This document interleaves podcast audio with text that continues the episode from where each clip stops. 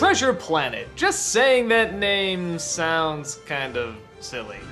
And I'm not gonna lie, that's sort of the major issue I have with this movie. It's Treasure Island, only we're not telling it like most people tell Treasure Island, we're telling it in space.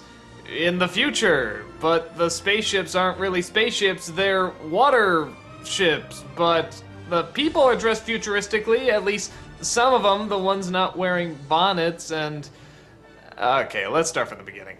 A young Jim Hawkins hears about the legend of buried treasure.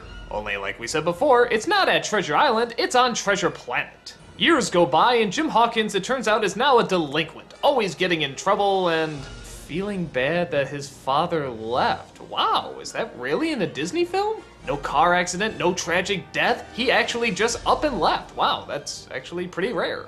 Well, anyway, his mother has a hard enough time trying to raise him while also trying to look after a restaurant. But all that changes when he comes across a treasure map, or treasure sphere, whatever, that apparently shows them the location of Treasure Planet. He comes across one of his mother's friends, called Dr. Doppler, and he recommends that they find a ship and go looking for the treasure. The mother kind of bizarrely agrees, and thus Jim and Doppler are off on adventure. The captain this time around is a cat lady. No, I don't mean she likes cats. I mean, literally, she's half cat, half lady. Played by Emma Thompson. The cook is John Silver, played by Brian Murray.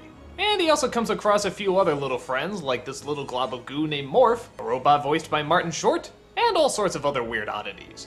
Okay, so what's good about the movie? Because actually there are a lot of good things about it. First of all, it gets down what I think really any Disney film should get down first, the relationships with the characters. For example, the relationship between Hawkins and his mother is great. The relationship between him and John Silver is great. The relationship between Doppler and the captain is great. And to the film's credit, the reason the relationships are so great is because, well, the characters are pretty darn good too. Hawkins is sort of your generic rebellious hero, but at the same time, they do leave it open for people to leave impressions on him. He will absorb what people are telling him, and that's a good trait for a character. The captain is a lot of fun. She's very dignified, very intelligent, but she's also a fast talker and likes to show off. Doppler at times can get annoying, and yeah, I'm not a fan of the Martin Short robot, but he's not in it for that long. John Silver is great, as the character should be, both being diabolical, but also having a soft side for Hawkins. So, okay, it seems to follow the book pretty well. The characters are strong. What's actually wrong with this film? This seems like the most important stuff. Well, as I said before, it's the setting. Why is this set in the future? Okay, let me put it this way. You can set it in the future, that's fine, but go all out. If you want to show us spaceships, show us spaceships, some cool-looking ones. When you just have giant boats in space, that's all we're gonna see. You have futuristic parasailing in the sky, but then you also have people in 19th century dress. Honestly, it's just distracting. Sometimes it really works, like all the mechanics on John Silver. Instead of just having a fake leg, he has a fake arm, a fake eye, and all of it's technologically advanced. That's pretty cool. I just wish the rest of the movie went that far. Instead of trying to create this world that they just wanted to create on its own, they kept trying to combine it with what was popular, what was advanced, and then what was also sort of true of the time period the book was written. And that just sort of turns out a cluttered mess. And I don't think it's a pet peeve because it's constantly distracting. I'm always asking, how do these two things go together? These are two totally different time periods that really have almost nothing to do with one another.